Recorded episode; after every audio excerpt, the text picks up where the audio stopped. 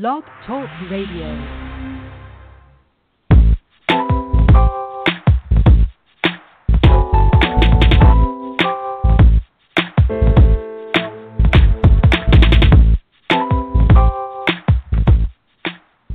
Welcome. You're listening to Perfectly Healthy and Tone Radio with your host, Darren Fatman McDuck. And now, prepare to get fat. What's cracking? Welcome back to another episode of Perfectly Healthy and Tone Radio. I'm your host, Darren Fatman McDuffie, and today going to have a good episode. Actually, just a little bit earlier than what I'm used to. I'm always up, but a little bit earlier show than what I'm used to. But I wanted to accommodate our guest, and I know he has a busy schedule.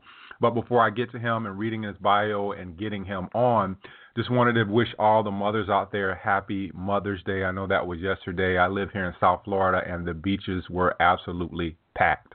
Everybody was out on the beach. I spent an hour looking for a parking spot and finally got a chance to uh, relax on the beach. I know that this uh, time now is upcoming that things are going to start getting more and more packed on the beach here in South Florida. We're coming up on Memorial Day, which is I think the last week of May, and we're in May now, so I know that things are going to be more and more packed. And a lot of people are going to be visiting South Florida, which is always the case. But what can you say? I live in paradise. I'm not complaining love living here, love being able to drive 15 minutes, 10, 15 or 10 minutes to the beach and being able to enjoy that. Nothing like being able to get off work or get done with what you're doing and then take some time and just go to the beach and relax. So, um, this show is one of the shows I've been really looking forward to doing. We had some scheduling conflicts a couple of times. I think we were supposed to do this show back in February, I believe, and something happened and we weren't able to schedule the show. But um, I was looking through different things as I always do to research for for the show, and came across uh, came across this gentleman's uh, book. He had actually has two books, and today we'll be discussing one of them. But I was like, man, I, I'm hoping that I can get this guy on and sent an email, and finally the email was responded to, and now I'm able to have him on. But before I get him on, let me read his uh, bio. Born and raised in Missouri, Dr. Joel Wallach attended the University of Missouri, where he received a bachelor's degree in science of agriculture. A veterinarian for 30 years, he worked as a research veterinarian pathologist with the National Institute of Health for the Center for the Biology of Natural Systems, Washington University, St. Louis, Missouri. Hope I'm pronouncing this right. Yerkes Regional Primate Research Center in Atlanta, Georgia, at Emory University having discovered and identified the first animal models for cystic fibrosis. We'll be talking about that. He found that he could reproduce their condition at will because it was a nutritional deficiency. His find offered great promise for children with the disease, but when he made it public, the institute fired him on 24 hours notice. And we'll again we'll be talking more about that because I'm very interested in that. Chagrined and perplexed, Dr. Wallach made the decision to go to medical school so he could treat the children for cystic fibrosis himself. Dr. Wallach's innovative slant is derived from his background in veterinary medicine because there's no health insurance. Animal products such as meat and dairy are kept affordable by preventing and curing diseases with nutritional formulas in animal feed. When he started incorporating similar nutritional formulas with people, word got out, got out that if you're not happy with your doctor, go see Dr. Wallach. He'll treat you like a dog, but you'll get better. Love that. Love that. Dr. Wallach, welcome to Perfectly Healthy and Tone Radio. How are you? Okay, thank you so very much. I appreciate your hospitality so early in the morning. Yeah, you're in uh, Salt Lake City, so it's about eight o'clock for you. So you're probably just getting your voice going. I've been out walking around the lake and and getting in tune with nature, so I, I've got a little bit more of a head start on you, and I got my coffee here ready for the interview. Okay, we're ready. Yeah, you ready? Okay. All right. Well, you have one of the most interesting backgrounds of anyone that I've ever interviewed. You are you were a veterinarian, and then you kind of got into the health field of helping uh, people. But talk a little bit about your background in in, in uh, veterinarian and how that prepared you for getting into dealing or helping people. Sure. Well, uh, to make a long story short, um, I, as a kid in junior high and high school and first couple of years of university, I worked with Marlin Perkins from the old Mutual Omaha Wild Kingdom show. Mm-hmm. Um, at the St. Louis Zoo, and um, I did a lot of things for him since I was a farm kid. I would do things that the city kids wouldn't do. And um, uh, again, to make a long story short, uh, halfway through um, veterinary school, I had already graduated agricultural school, so I was a graduate student. And I liked pathology, so I started taking pathology courses towards a PhD in pathology. And as a graduate student, I ran into the first mass die off in America from pollution. It was documentable. Uh, wrote it up, got it published in peer reviewed, refereed scientific journals. I'm sure it happened many times before, but nobody had recognized it. And I gave Marlin Perkins a copy of it just out of respect for him because I had worked with him for at least eight years, and as kind of a, a uncle, if you will, I gave him mm-hmm. a copy of that paper. Uh, graduated uh, veterinary school, and he sent me to Africa, and this was for an indefinite period of time.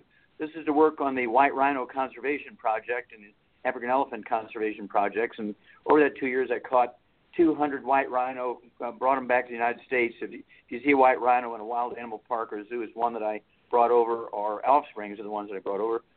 And also caught another 100 and took them up into um, what is now Zimbabwe, and um, the, uh, the the Central African country uh, of Zimbabwe, and um, then of course uh, worked on caught 100 elephants and um, cold branded them, and we tracked them and found out where their places were where they required water so they wouldn't be taken over by livestock to save the mm-hmm. African elephant. And uh, two years into that, I was prepared to stay in Africa forever because I was having such a good time and working on very nice projects. And Perkins sent me a letter and said, "Look, I just got this big grant from the National Institutes of Health to study pollution, and they believed back in the mid '60s the Earth was going to end in two weeks from pollution." So said, um, we want to use the zoos as a canary in the mine, like the old Welsh coal miners in England used to use canaries. They'd take them down in the mine, and if um, dangerous gases would leak into the mine uh, as they were working, the canaries would die, and they knew they better get out before they got killed by toxins or smothering or something. And so he said, we can use the big zoos in big cities um, uh, around North America, Canada, the United States, and Mexico, and we can find out what the animals are dying from, and uh, we'll learn how to protect humans. And he's, I, I need you back here for this. And it was based on that uh, first Mass Off in America from Pollution paper that I had given him. So mm-hmm. I came back. I said, I can always go back to Africa. That's a great project. Came back, and again, to make a long story short, over a period of uh, 10 years, I did some 20,000 autopsies, 10 million chemistries looking for pollution, 10 million slides for, with special stains looking for pollution, and what I found was that in 17,000 some change of over 454 species of animals and 3,000 human autopsies, I found that that um, every um, death from natural causes was caused by a nutritional deficiency as opposed to genetics or pollution. Mm-hmm. And this is all very well documented, unimpeachable, and it resulted in 75 uh, uh, papers were published in scientific journals, went around the world. Some of them went around the world. I was in the newspapers I mean, every newspaper in the world several times. And um, then um, what I found out was that genetics had nothing to do with any of the diseases. Uh, for instance, I found type 2 diabetes in crocodiles. Now, type 2 diabetes is supposed to be a genetic disease in human beings. How does a crocodile get type 2 diabetes? Of mm-hmm. course, you think, well, maybe he ate a Baptist preacher who was doing missions in Africa, uh, and, and the and the pastor had diabetes and maybe got the genes that way. it turns out, I mean, think of silly things yeah, when, when yeah. things just don't fit the pattern, right? Mm-hmm. And so uh, what I found out was if, there, if there's a nutritional deficiency in any vertebrate, whether it's a crocodile, a turtle, a fish, a human being, a giraffe, an elephant, a flamingo, a rat, a dog, it doesn't matter. That same deficiency will cause the same disease. Then I'm finding sickle cell anemia, which is supposed to be a genetic disease in the black community in certain parts of Africa. And it turns out I'm finding it in hummingbirds and antelope and deer and got that published. And I said, well, gosh, what's happening here? Well, again, it turns out that all these different animals are vertebrates like a human being. They have backbones. And so the same deficiency will result in the same disease. Got all this documented in these 75 scientific papers. But the thing that really um, hit home was a 1,200 page reference book that I wrote based on all these autopsies, 1,200 pages, and all the data from all the autopsies, all the chemistries, all the slides are in that book, and it's in the Smithsonian Institute as a national treasure. So I'm very, very proud of that. Well, after that project, I moved on to different uh, zoos, and uh, I went to Brookfield Zoo and Lincoln Park Zoo in Chicago and the Shedd Aquarium and finding congestive heart failure in dolphins and, and so forth. It turns out congestive heart failure doesn't just happen. It's certainly not genetic. Um, it is, in fact, a deficiency of a single vitamin. We actually known that one for 300 years, discovered by a Japanese naval surgeon. And then uh, cardiomyopathy heart disease, sudden heart death you see in young athletes. We lose about 10,000 young athletes under the age of 20 here in America mm-hmm. every year from sudden heart death on the playing field or in practice or at home after they leave practice is caused by deficiency of a single mineral. I've personally done 1,700 autopsies on kids under the age of 10 that have um, died of this disease, cardiomyopathy heart disease. In China, it's called Keshan disease. Mm-hmm. And uh, I went to um, uh, the Yerkes uh, primate, pronounced Yerkes, and it's a man's name. He invented the primate research system in the United States government. And so this, uh, uh, the biggest one and the first one in, in Atlanta, Georgia, was named after him, the Yerkes Primate Center, and it was attached to the medical school at Emory University. I wound up there, and I wasn't there for six months. I found the first non-human case of cystic fibrosis. Again, I'm sure many people had seen it before, but in their training, they were taught that cystic fibrosis was a genetic disease of humans, and even if they would see something that looked casually like it, they'd say, "Well, that can't be it because it's genetic in humans."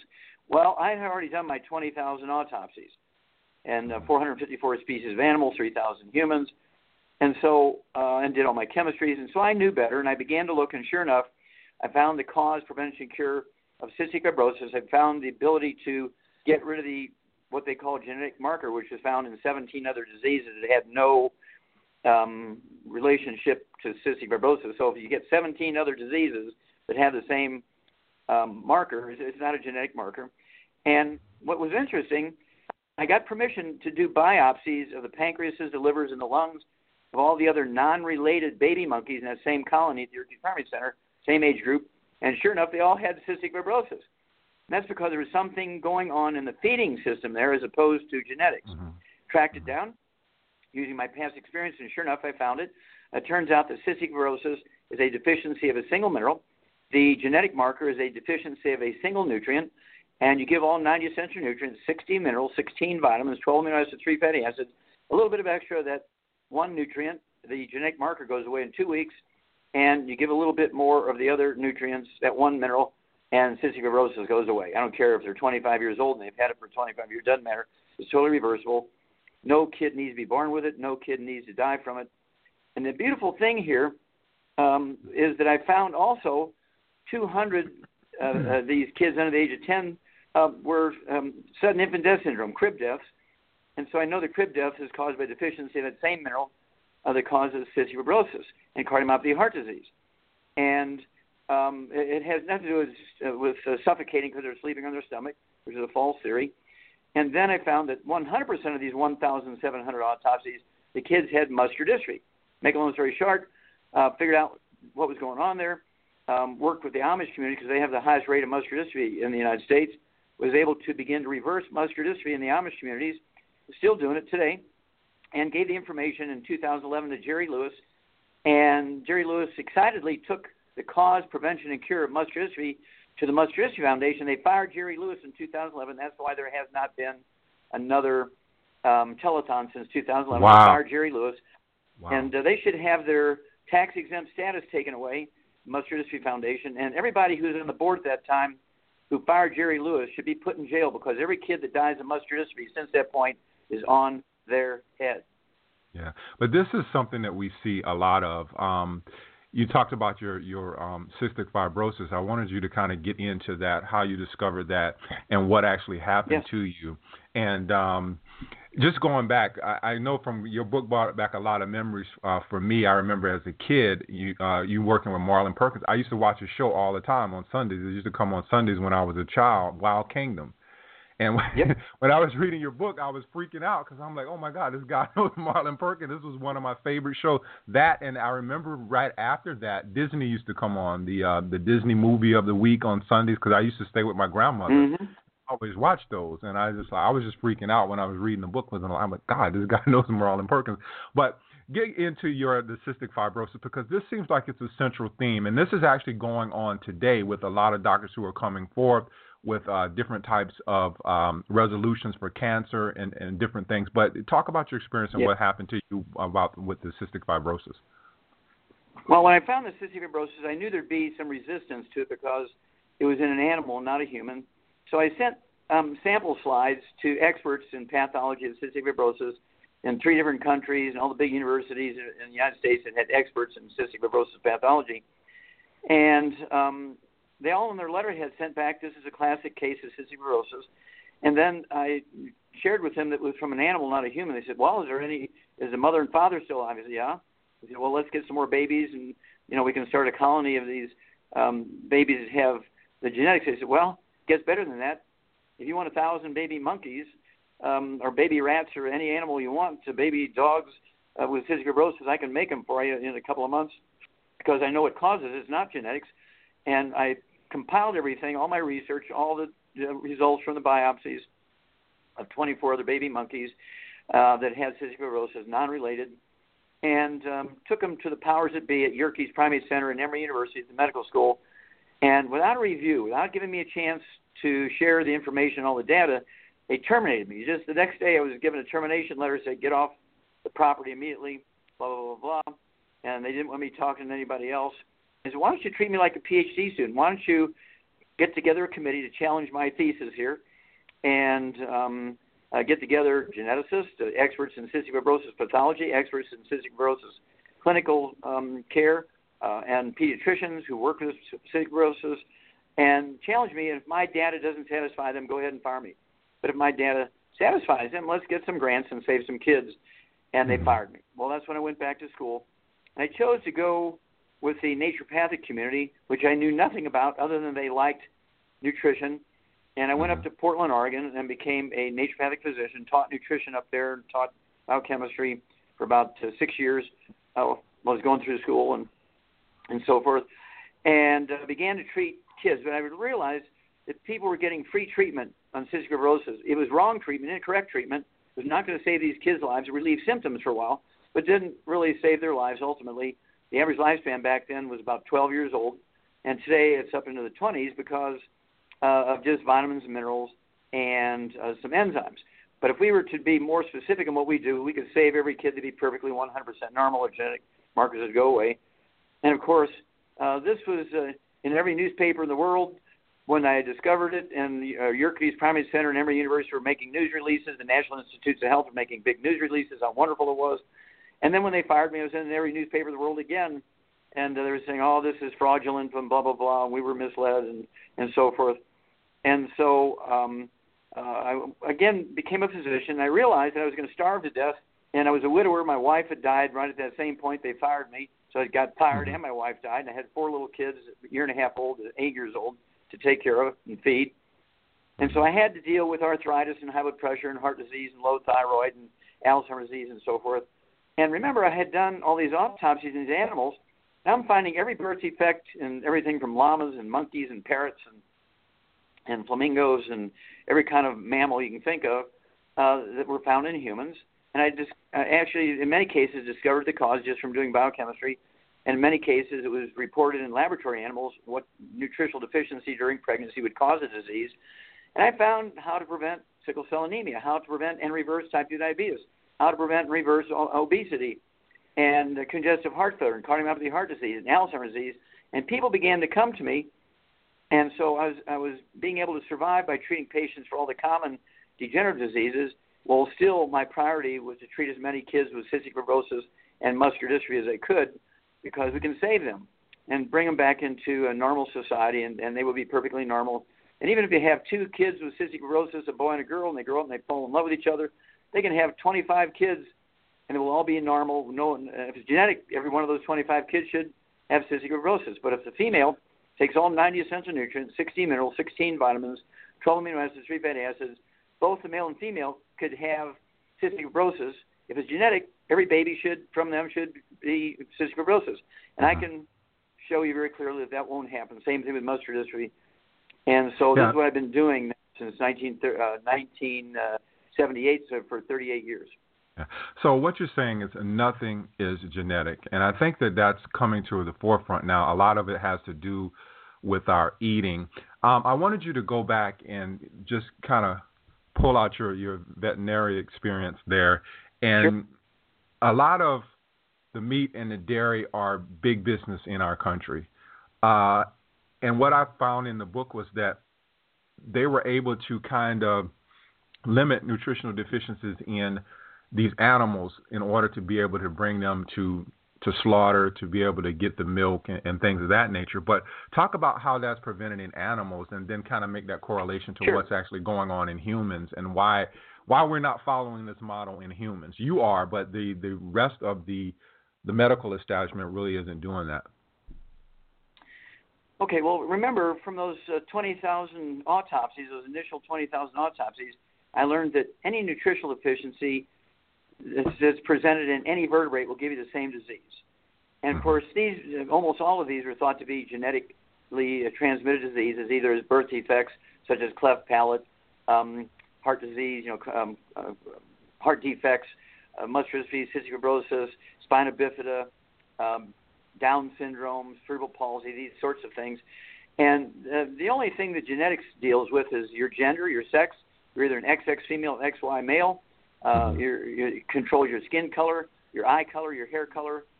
And after that, it does control whether your liver is going to make liver cells when it's repairing itself, your cartilage cells are going to make cartilage cells it's repairing itself. But there's not a single birth defect that's caused by a bad gene. There's not a single disease that's caused by a bad gene. Now you can get radiation poisoning and, and um, mess up your chromosomes, but it's not something that it's a natural uh, degenerative disease caused by a bad gene passed on from parents to babies. That's just not happening. That was an overreach uh, mm-hmm. because um, back again in the 1800s when they were discovering, they didn't even have the words genes. They didn't have the word dominance and recessive and hybrids and and so forth. And so, uh, but they knew that a red-headed guy and a red-headed gal, if they had ten kids, all ten kids would have red hair. You had people with brown hair, male and female, and ten babies, uh, nine could have brown hair and one would have red hair. And they thought there was hanky-panky going on originally, but basically, finally, uh, Darwin figured out that there was something uh, hidden uh, in the information transferred from mothers to fathers, and if they both had the hidden information, it could pop up in one of the multiples of babies. And so this was the beginning of the idea of genetics. Uh-huh. Well, then medical doctors took it a bridge too far, if you will, by saying all these birth defects are caused by bad genes. There's never any science to show that in the animal industry. If you feed 100 cows um, to have calves to, to make in the meat, and 70 of them have normal babies, and 30 of them have uh, are, are babies with Down syndrome and cleft palate and muscular dystrophy, farmers going to go out of business the first year. So we learned that all these diseases are preventable just by putting all 90 essential nutrients in their little alfalfa pellets. So they can't sort through and just eat the corn. They were obligated to eat uh, all 90 essential nutrients. And mm-hmm. this is because there's no health insurance for animals. And so um, uh, farmers, whether it's milk or eggs or meat uh, or a bushel of wheat or a bushel of corn or a bushel of carrots, it doesn't matter. He gets paid by tons and bushels, by quarts and gallons and dozens of eggs. And and, and if he has to um, pay for health insurance and everything still comes out bad, then a dozen eggs would be fifty bucks. A pound of hamburger would be fifty bucks. A loaf of bread would be twenty five dollars, and nobody'd buy it. And so by de- by preventing and curing diseases with nutrition in animals, we learned how to keep a dozen eggs down to a buck twenty. A loaf of bread, um, if it's not gluten free, it'll be like a buck fifty a quart of milk should be like 99 cents. A gallon of milk should be 350 kind of thing instead of 15 bucks. And so we've been able to do that in the animal industry by preventing and curing 900 different diseases, including birth defects that plague people. And I began doing this in humans in 1978, uh, 38 years ago. Mm-hmm. And I'm here to tell you that um, every disease we've been able to eliminate in animals is eliminated in human in human beings. And I can make everybody's church family type 2 diabetes free in two months or less. I can make their city, their county, their state, America, I can make the entire world uh, diabetes free, type 2 diabetes free in two months or less. It's a very simple nutritional deficiency. And uh, you change the diet, you give extra supplements, and it goes away. And of course, right now in, in, in uh, California, 55% of adults in California are either type 2 diabetics or pre diabetic. 55% and I can solve that in a heartbeat. But what happens is every person you, you say this to, they say, well, I better check with my doctor because he's helping me keep my blood sugar under control. Well, managing your blood sugar is like taking a aspirin for arthritis. You'll have pain relief, but the arthritis keeps getting worse because pain is the symptom, it's not the disease. High blood sugar is a symptom of diabetes, not the disease. Yeah. Um, my question is is um, I'm sitting here thinking while you're talking. I had questions all made out, but when people start talking, my mind goes to different things. So uh, I sure. wanted to ask you this. Um, I'm African American. You're obviously Caucasian, and then you may have someone who's Hispanic. Um, you might have someone who might be listening to this who's Asian. Um, let's say that person has a selenium deficiency. Are that is that selenium deficiency going to be different, or kind of uh, present itself differently in me being African American versus someone might be who might be Hispanic versus someone who might be Asian, or is it all the same? Okay. Okay, if everybody's eating the same diet, the response will be the same. Mm-hmm. But in the black community, they tend to eat a lot of fried foods, fried chicken and fried fish and fried potatoes and fried okra and fried everything, right? Mm-hmm. Fried eggs. You go to the Asian community, they're eating rice and baked sweet potatoes or boiled sweet right. potatoes. And so a selenium deficiency will react differently in those two communities. But ultimately, if your selenium deficiency is bad enough, your children will die of a cardiomyopathy heart attack, or as an adult, you'll die of a cardiomyopathy heart attack. You can get liver cirrhosis from a selenium deficiency. You can get MS. Um, you can get um, oh muscular dystrophy, fibromyalgia, lupus, all these kind of things. But it, it also is going to depend on what you eat, and what you don't eat, as well as the deficiency. And this is where uh, doctors get it all wrong. They say, well, yeah, Wallach, you know, it's been proven that you can you can prevent muscular dystrophy in animals, but it's never been proven in humans. Well, that's because in animal research every animal in that study is getting the same diet. We know exactly mm-hmm. what's happening. You take a, a thousand people who's on a study for muscular dystrophy in humans, there's a thousand diets. And it'll be kind of subtly the same in the black community, subtly the same in the Asian community, subtly, subtly the same in the white community, and so on. And mm-hmm. but the deficiency will be the same uh, in, in all vertebrates, including all humans, regardless of their race. But the diet will affect uh, how uh, badly or how quickly or how early or whether you're going to be resistant. Okay, people who are going to eat boiled foods are going to have more tolerance for a modest selenium deficiency as opposed to somebody who's eating everything fried. If you're eating everything fried, you're going to die early, and this is our problem right now. Um, experts, and, and this is published, that our children will be the first generation of Americans who do not live as long as their parents. And this is a scorecard for the medical system. This is an F minus, minus, minus, minus, minus, minus, minus. Okay? Think about it. Our children are going to be the first generation that do not live as long as their parents. Everybody who's listening to your show today will be standing at your gravesite burying their kids if they do not if they do not supplement their kids and watch what they're feeding them. I want you to think. I wonder what Steve Jobs' parents felt like when they buried him. I wonder what Iwata's parents, the CEO of Nintendo's parents, felt when they buried him at age 55. I wonder what Vice President Joe Biden felt like when he buried his son Beau Biden at age 46. I wonder what Past President Jimmy Carter felt like when he buried his grandson Jeremy at age 28. Mm-hmm. It doesn't matter how politically connected you are. It doesn't matter how rich you are. It doesn't matter how fit you are as far as exercising. If you're deficient in these nutrients, you're going to die of a horrible disease. And so um, this is our problem. There's no more nutrition in our food. It's because of technology. There's no more nutrition. It's not because of bad farming practices. It's because we switched from wood as a fuel to electricity. That switch alone has caused all of our nutritional deficiency problems because people used to put wood ashes in their gardens, and wood ashes are not minerals, or excuse me, not ashes. Wood ashes are not ashes; they're minerals. And so the plants would take up these minerals. You ate the plants, the pumpkins and the corn and the peas and the potatoes, and you got your minerals that way. People didn't know they were getting the minerals, but as soon as they went to electricity, nobody had wood ashes to put in their gardens anymore. No more minerals, and the accelerated downward spiral of American health and the health of people in the industrialized world that switched from wood as a fuel to electricity is is gone gotten out of hand because doctors keep saying don't supplement, don't supplement.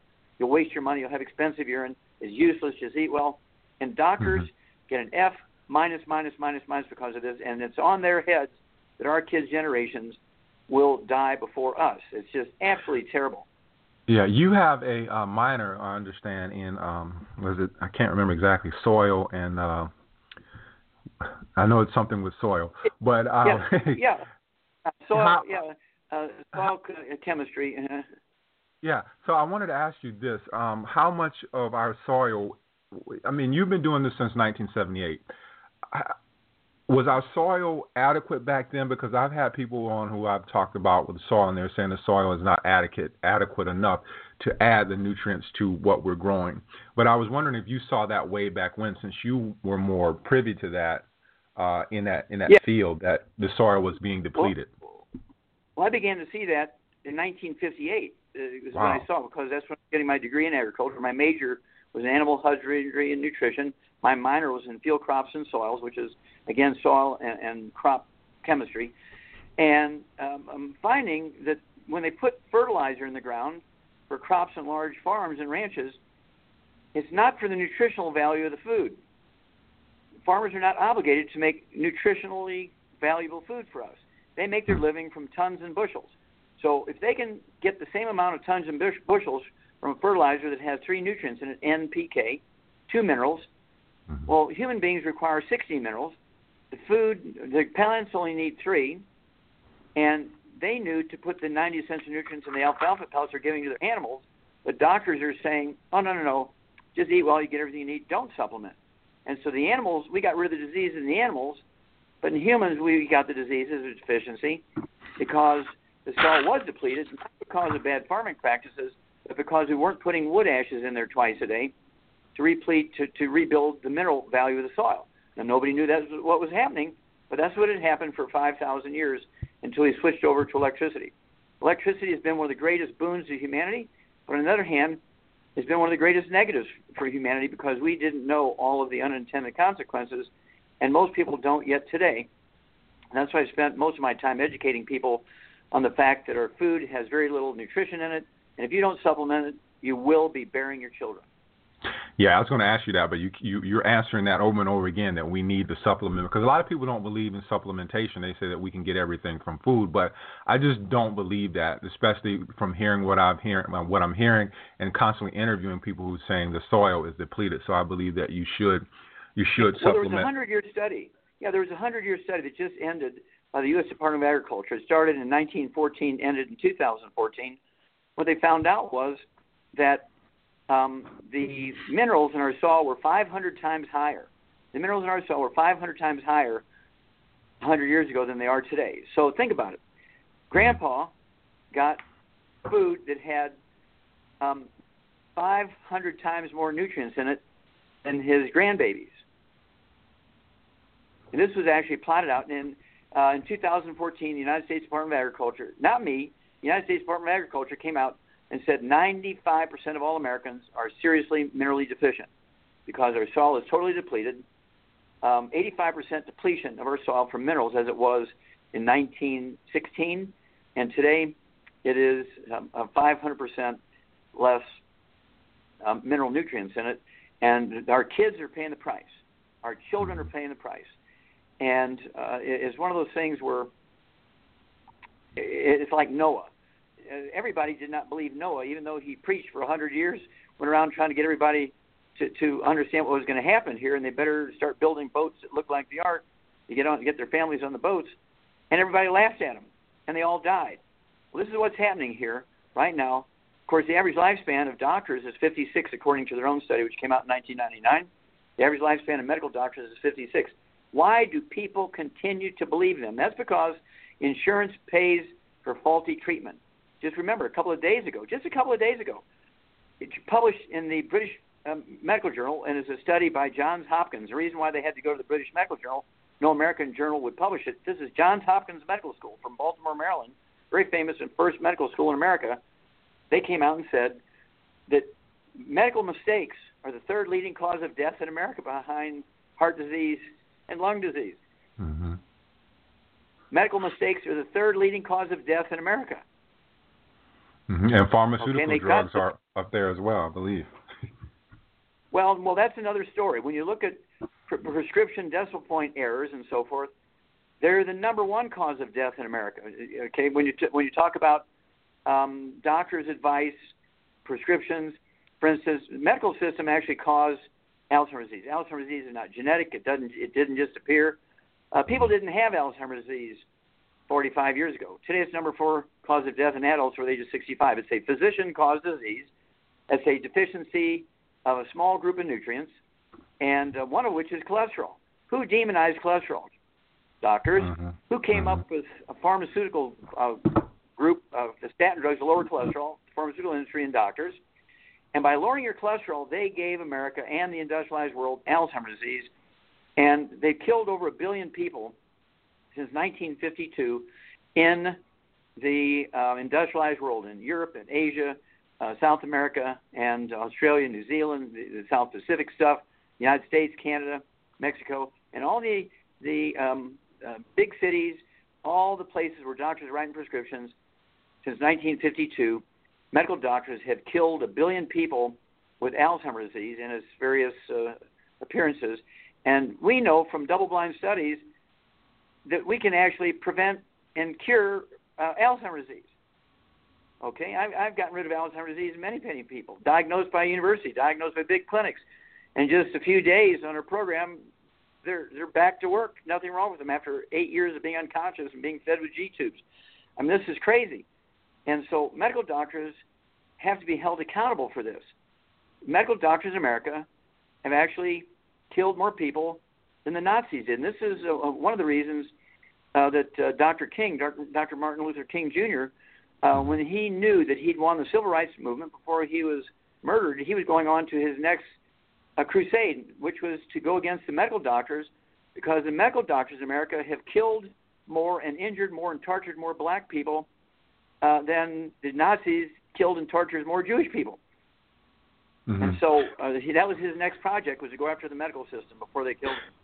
Yeah, there's a lot of stuff out there. I remember um, there's a book out there I wanted to read in the future regarding, you know, some of the experimentation they did on uh, black people. I know one of them they made a movie about the Tuskegee experiment, so that that Yep. was out there. I believe that was on HBO. Um, well, yeah, well, I have it in books. One is Black Gene Lies, which uh, Yes. Pastor Creflo Dollar from Atlanta, Georgia. Yeah, Black Gene Lies. He actually paid for that book to be published. It documents all this, and also the book Epigenetics documents the history of how the medical system. I mean, painfully grinding through maybe 50 pages of this new book, Epigenetics. Um, all the terrible things the American medical doctors have done, paid by the government, paid by the U.S. government, all the experiments and all the terrible things. The Tuskegee experiment was just the tip of the iceberg. It was it, there was things that were a thousand times worse than the Tuskegee experiment. Yeah, there's another book that I read a long time ago because I don't want people to think this is just segment on the African American community. There's a book out there, and I I cannot find the author. I wanted to get her on. Uh, I think her name is Eileen Welsome. It's uh, the Plutonium Files, and that Mhm. book goes into how they put plutonium in people's oatmeal, and it just wasn't African Americans. It was Caucasians. It was just about everybody. So I mean people aren't aware of this stuff, but um, I don't want to get into that uh, that whole thing. But I thought that you know people should know that uh, if you again if you want to go and check the book out, and I have your book Black Gene Lies, I want to actually get you to come back on at some point and talk about that one. Okay. But um, oh yeah, that's the story. I wanted to ask you about nitrates because there's a lot going about on nitrates. First of all, they were saying that nitrates were good for nitrates weren't good for us, and then now I have some people who are on the other side of the spectrum that I've read some of this stuff saying nitrates are, are good. But there's a particular point in your book you talk about nitrates with lamb, and I think what we need to establish here on Dr. Walling is that human beings are animals too. I think we tend to forget that. But um, what were you seeing in these lamb that were actually um, consuming these these nitrates or nitrites? Well, again, nitrates and nitrites are, are a form of fertilizer, um, and it was also used as a preservative during the days of the Civil War for uh, ham and bacon and, and those types of meats, which they could feed the troops on both sides of the, the issue. And um, when people died at age 45, it didn't make much difference because it takes maybe 8, 10, 12, 15, 20 years for the effects of nitrates to kick in. And there's two things that happen when you consume nitrates. Number one, it causes inflammation in the body, which is the bottom line cause of obstructive artery disease. When you get clogged arteries and plaque in your arteries, it's not cholesterol, it's inflammation. And one of the sources of inflammation are the nitrates you find in these preserved meats, like sausage and ham and bacon and bologna and salami and pepperoni and jerky and that kind of stuff. And in 1971, um, when I'm writing all my papers after all these autopsies, 20,000 autopsies, I'm finding um, that um, nitrates and nitrates in human beings were the cause of plugged arteries, not cholesterol and saturated fat. So I'm flying in the face of everybody's uh, belief at that time, and still yet today. But I was also finding the cancer rate went up in people who ate those kind of foods. It was published in a, a Danish um, comparative pathology journal, uh, actually uh, translated into eight languages, went around the world. I was in every newspaper of the world again on that story, how the nitrates and nitrates were causing the plugged arteries and not cholesterol, and how the nitrates and nitrates are causing cancer, not genetics. And that was in 1971.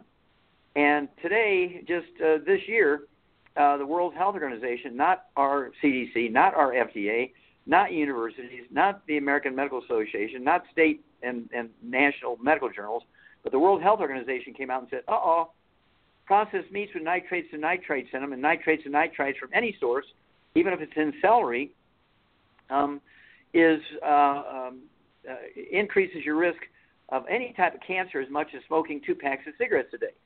So that's what I said in 71, and everybody laughed at me. Well, here comes mm-hmm. the World Health Organization now in 2016 saying the same thing. That's why my book is in the Smithsonian Institute because I was saying it in 71. Well, the interesting thing about this is that um, if you or if you're smoking two packs of cigarettes a day and you're eating these these processed meats with nitrates in them, sausage and ham and bacon, you're going to get cancer. And that's why our cancer rate is so high in the industrialized world compared to uh, third world cultures that don't have processed meats, that don't have preserved meats. If they do preserve meat, it's either by drying in the sun, dried meats, or uh, salted meats. Those are the only two preservatives that these third world cultures have, and they have 40 times the hundred year olds we do. They have one hundred year old per 250 of their population. We have one hundred per 10,000. And all we have to do is give up the bad stuff, the fried foods, the processed meats, the oils, olive oil, coconut oil. Everybody freaks out. Well, everybody says coconut oil is good for you. Well, Hitler said that, you know, taking a shower in his dev facilities was good for you too. And so you got to uh, understand what the heck you're doing here. And just because they, whoever they are, say it, and um, it's on the cover of one of these uh, crazy magazines you find uh, in the grocery stores, the tabloids, doesn't mean anything. You know, in the tabloids they said that Alzheimer's disease was caused by aluminum. No, it's caused by doctors. Alzheimer's disease is a physician-caused disease. Get over it. It's not a genetic disease, and, and it's not caused by aluminum. It's actually caused by a deficiency of cholesterol. Hmm. Hmm. Um, trace mineral depletion. That leaves you speechless, doesn't it? yeah, I mean, I mean, but it's it's all connected. I mean, and I've been doing this since 2005, and it's just like a trail of. You just got to follow the trail. Um, trace mineral. The trail depletion, is yours. Yeah, trace mineral depletion. Um, and we are talking about minerals and the deficiency of minerals and nutritional deficiencies. How does this trace mineral depletion start? Is it from can it be started from stress? Is it caused primarily from our diet? How does this start, and how do we start getting those minerals back into our bodies? Okay, well, there's several ways you can get mineral depletion. First of all, that old adage, you are what you eat, is not true. You're not what you eat. You are what you absorb. There's a huge difference between digestion and absorption. Huge difference between putting something in your mouth and getting it into your bloodstream. And one of the biggest common causes of malabsorption, where, where your, your efficiency of absorption goes down by 95%, is gluten intolerance. This is not caused by GMOs. This is not a new thing. This goes back 5,000 years ago um, when the farmers in Egypt switched from millet as the grain because it had a half inch seed head to wheat because it had a three inch seed head. So they tripled their yield on their property, the same property, they tripled their yield just by going from millet, which does not have gluten in it, to wheat, which does have gluten in it. And so the Egyptian physicians were recording all kinds of things they'd never seen before uh, after they switched to, we're talking 5,000 years ago. And so I, I take all that information, put it to work. And so absorption is one problem. You can be supplementing with all your trace minerals, but if you're not absorbing it, you're just making the septic tank happy. Okay, you're not getting it. So well, I took that stuff and I still got type 2 diabetes. Well, you got rosacea, you got big red ruddy cheeks, you look like you're, you know, an alcoholic Irishman. Uh, get on a gluten-free diet and then take your supplements, and your, your rosacea goes away off your face. That means you're absorbing again. Same thing with asthma. Asthma, I can get rid of asthma in, in two to four weeks in anybody. I don't care if you've had it your whole life. I don't care if you're a three-year-old kid or a three-month-old kid or a 35-year-old person had it whole, their whole life. It's a simple deficiency of a single nutrient, and it's a very big, clumsy nutrient, and it's difficult to absorb under ideal circumstances. And uh, you get on a gluten-free diet, you take the 90 essential nutrients, asthma goes away very quickly in a couple of weeks, 10 days, five days. It's very quick. and uh, nobody should die of asthma. No kid should be miserable from it, and nobody should suffer from it because it's a simple nutritional deficiency disease. Then, on the other hand, our food is totally deficient of trace minerals because plants do not need them. Plants only need uh, three minerals from the soil: magnesium, phosphorus, uh, and um, um, let's see, magnesium, phosphorus, oh, and potassium. Those are the minerals that plants need. Everything else they get from the air. In fact, when we have too much carbon dioxide in the air, just grow more food because they use plants use carbon dioxide like we use um, oxygen. So we don't mm-hmm. want to mm-hmm. decrease the uh, carbon dioxide in, in the air by not producing it, but what we want to do is grow more food and, and use it up, so it won't cause any problem. But you have to supplement, just like we did in animals. That's the model. You supplement, we eliminate all birth defects. You supplement, we eliminate all degenerative diseases. You, can't name me a degenerative disease that we can't either re- reverse or prevent uh, in, in the uh, uh, woman before she gets pregnant, and uh, we can eliminate every birth defect. It, it's it's crazy. We've done this in animals over hundred years ago, and we're still diddling around with this in humans because doctors are being obstructive. The pharmaceutical industry is being obstructive because they make their living with sick people. Um, they exactly. really, down deep in their heart, don't want well people because if everybody on earth was well and taking care of themselves and lived to be 120 without having to go to a nursing home, doctor there wouldn't be a single doctor out there. They, they'd all be um, vitamin mineral salesmen. Mm-hmm. Um, I had a guest on here um, a couple of episodes ago, and we were talking about uh, iron, and he said that uh, we kind of live in an iron-dominated society, and he was expressing that iron is very oxidative to our bodies. Um, in your book, I came across copper, and it just so happens that I'm 45, and I've been kind of getting gray hair since I've been, yeah, late 30s maybe and uh, I was just looking for a solution to the gray hair. And could I re- reverse, you know, the gray hair? Everybody's trying to be young, so I came across copper, and um, it seems like from him and from what I saw in your book is that maybe both of you have a truth. The iron we're we're iron dominated and we're not getting enough copper. Explain the role of copper as it relates to animals and how it actually relates to humans too, and uh, one of the things I've noticed too is that with our bodies, we seem to want balance. So we can't have too much iron, we can't have too much copper. It, it has to be that balance. Can you talk a little bit about that? Yes. Well, this is one of the things we've learned in agriculture, is um, that you have to have all 90 essential nutrients: 60 minerals, 16 vitamins, 12 amino acids, three fatty acids. And medical doctors and people who become experts in a particular nutrient, whether it's iron or vitamin C or whatever it might be, Mm-hmm. Uh, they tend to press on that. Well, uh, that causes problems of its own nature. Uh, you need all 60 essential minerals, which includes copper and iron, but then mm-hmm. there's 58 other minerals you have to deal with. They're all interactive, and anybody who takes a lot of something without taking all 90 is putting themselves in jeopardy. Okay, and so this is this is the secret we learn in animals. You have to take all nine. You just can't take a lot of one thing and think you're solving your problem, because the other 59 are not in the food either. And so this this is the problem. You have to think 90, 90, 90, 90, not more iron. Uh, and of course, copper and iron have a special relationship. And copper deficiency is very interesting. Copper deficiency results in many, many, probably about I don't know, 50 different diseases. Um, um, calcium deficiency is 147 different diseases. Iron deficiency maybe 15 diseases. Uh, iron is required obviously for uh, hemoglobin. Iron is also required for myoglobin, which is a red pigment in muscle cells which allow it to store and use oxygen. Iron is also required as a cofactor uh, uh, in various chemical reactions in our cells our bodies.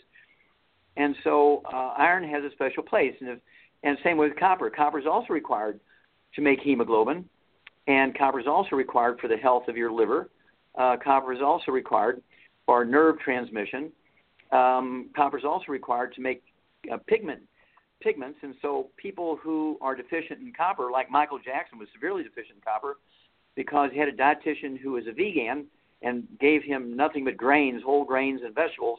And when he was a little kid in the Jackson Five, he was a very dark black kid. But as he got mm-hmm. older and older, the tabloid magazines saying he was bleaching himself so he could look white. And, and by the time uh, he was in his early 40s, when he died from an overdose of drugs, um, he was Snow White. I mean, he was whiter than a white person. He was white, like a white sheet of typing paper. Uh-huh. He had white hair. The, the hair he had was a wig. Uh, you get a breakdown of the elastic fibers in your blood vessels. You get spider veins, varicose veins, and hemorrhoids. And hemorrhoids are just varicose veins in a funny place. You can also get um, aneurysms, ruptured aneurysms, and people die of ruptured aneurysms all the time. And usually they will have white hair, regardless of age, whether they're six years old or they're newborn. And of course, here's a very good example of a false um, genetic theory. There's babies born with aneurysms, and they'll die of a ruptured aortic aneurysm when they're two, three weeks old. And Mhm. so doctors said, well, it's got to be a genetic thing. We'll call it Kawasaki's disease. So some Japanese guy was the first one to associate it with, with genetics. Well, that's because the mother in early pregnancy, when the aorta um, was forming, uh, she was deficient in copper, and so the embryo couldn't make the uh, the um, elastic fibers properly in the in the aorta. The baby's born with aneurysm and dies in a couple of weeks. And it's not a genetic disease; it's a simple deficiency of copper early in pregnancy. We eliminated this in turkeys. Uh, one year, every turkey in America died of a ruptured aneurysm, um, and another year they died of all liver cancer because uh, you have all these weird diets that they give them, and they have bad things in the diets or they're deficient in copper. And so we learned that every turkey was dying of ruptured aortic aneurysms because their feed was deficient uh, in uh, copper. We put copper in it, all stopped. So back in the 1950s, I began uh, making sure that not only animals but people got uh, copper as part of their system. And then I realized, hey, it's more than just copper. It's more than just iron. It's more than just folic acid. It's more than just um, calcium. This is where doctors get it all wrong. You know, they go from one fetish to the next. One year it's all calcium, calcium, calcium, calcium. The next year, oh, now we got to talk about vitamin D. We're going to write prescriptions for 60,000 international units of vitamin D, when just two years earlier they said 400 international units was too much. Now they're they're giving you prescriptions uh, for vitamin D at 40,000 units, and uh, then of course they didn't like probiotics, you know, to help balance your intestinal flora. Well, now they're charging you forty-five thousand dollars to do a fecal transplant, which means they're taking poop from their nurse and putting the nurse's poop in you, and they get it for free, and they're charging you forty-five thousand dollars to give you an animal of somebody else's poop. I mean, how crazy is this? now, do we need to actually um, have a test for these these minerals to see what we're deficient in, or is it, it? To me, it just seems like it's a question of balance. If you know that, and obviously everybody's deficient in these minerals. If you take something with, I believe you said 90 essential minerals in there, is that well, enough? Well, is that nutrients, sixty minerals, okay? Six zero minerals. Yeah, so if you take something with these in there, is there a need is there a need to have any type of testing done, or should are you are you safe? Is that your your safeguard when you're taking these 90 uh, minerals in Yes. the six? Well, well, six- well, here's here's two things you have to appreciate. Number one, we have a system in our body uh, that keeps everything uh, as normal as it can be in the blood. Even if you have raging calcium deficiency and osteoporosis, you're having fractures, your bones, your blood calcium will oftentimes be normal because your parathyroid glands are pulling calcium out of your bones, contributing to the osteoporosis, making it worse to try and keep your blood calcium normal. So, blood levels of nutrients is the worst possible thing to look at because you have the system in your body. It's called homeostasis, trying to keep everything normal in your blood. Then another a good thing is a hair analysis, because if everything is below the minimum daily requirement in, in your hair, if everything's below that line, that means you're not absorbing because it, it should you should have varying degrees of different minerals if you're depending on your food for these minerals. Some will be in the middle, some will be low, some will be below the line. And when they're all below the line, that means you're not absorbing. And 85% of Americans do have a gluten intolerance. It's just best if everybody gets off of gluten. Mhm. Um, we do have a CD called Cereal Killers, which goes into um, a source of um, uh, where, where you find all the places gluten is hidden in gravies and soups and dog food. And people, well, I don't eat dog food. Yeah, but you feed the dog, you get the dust on your hands, then you prepare your own food. And uh, maybe somebody else in the household is throwing their laundry in the same uh, washer and dryer you are, and they're eating gluten outside the house and bringing it in on their clothes. Is that sensitive? And so uh, absorption is very, very important. You are what you absorb, not what you eat. But what we've done is taking all the 17 years of university that I had and putting it into using government statistics and government information. We know exactly what people need and the optimal relationships and ratios between all these nutrients. We didn't just slam them together. There's over $100 billion worth of research. Mine I've spent uh, using other people's money and like the government and national institutes of health and so forth. A hundred, well, uh, probably a hundred million dollars. But the the amount of research that's in the formulation of my products is a hundred billion dollars worth of research from all the big universities, the chemistry departments, the agricultural departments, the veterinary departments, the medical departments, chemistry departments, all the research by big um, companies also. They're interested in genetics and so forth. And all that research has gone into the ratios and, and the 90 essential nutrients that are in this product. And so um, nobody else has this. If you look at all the other uh, multiples, for instance, on the market, they got 28 nutrients, maybe seven minerals. We're going to get the other 53 that are not in your food. Baby formulas. This is a scary thing. Baby formulas only have three to five minerals in it. We're going to get the other 55 minerals in, in a newborn baby. He's not even have a chance because he's not eating solid food until he's maybe four to six months old. At least yeah. if a woman got maybe 20 minerals in her food, she got 20 minerals in her milk, which is a lot more than five. And so we've really put ourselves in a position. Everything we've done technologically has been moving towards killing our kids from deficiencies. You must supplement. Uh, you cannot just cherry pick one nutrient, supplement that, and say, "I think I'm taking care of my needs." Uh-uh. You got to take all 90, otherwise you're going to be burying your kids. Yeah. Um, real quick, I know I, I, I got you for five more minutes, but I wanted to get your take on a couple of ailments. I know a lot of people who have uh, high blood pressure, and then there also seems to be this exploding thing with autoimmunity. Just everybody has uh, autoimmune diseases. Um, if you could take well, I, to... I have to go here in about three minutes now, so let me answer the autoimmune thing. You're yeah. right. More doctors are diagnosing more autoimmune things: fibromyalgia, sarcoidosis, lupus, rheumatoid mm-hmm. arthritis. Um, next to the genetic thing and the cholesterol thing, the autoimmune concept is the third biggest lie in the medical system. Um, babies are born bubble babies because mama's missing thing when their immune systems are forming, and they're born without an immune system because they, they didn't get it made when they're an embryo. But when somebody's 35, 40 years old, they don't get an autoimmune disease. There is no such thing. It's actually a big lie. When a doctor says you have an autoimmune disease, that he's saying that translates to, I have no earthly idea what you got. I'm going to blame it on your body attacking yourself, so I don't get responsible for it. And there's an insurance code for it, so I can get paid for it.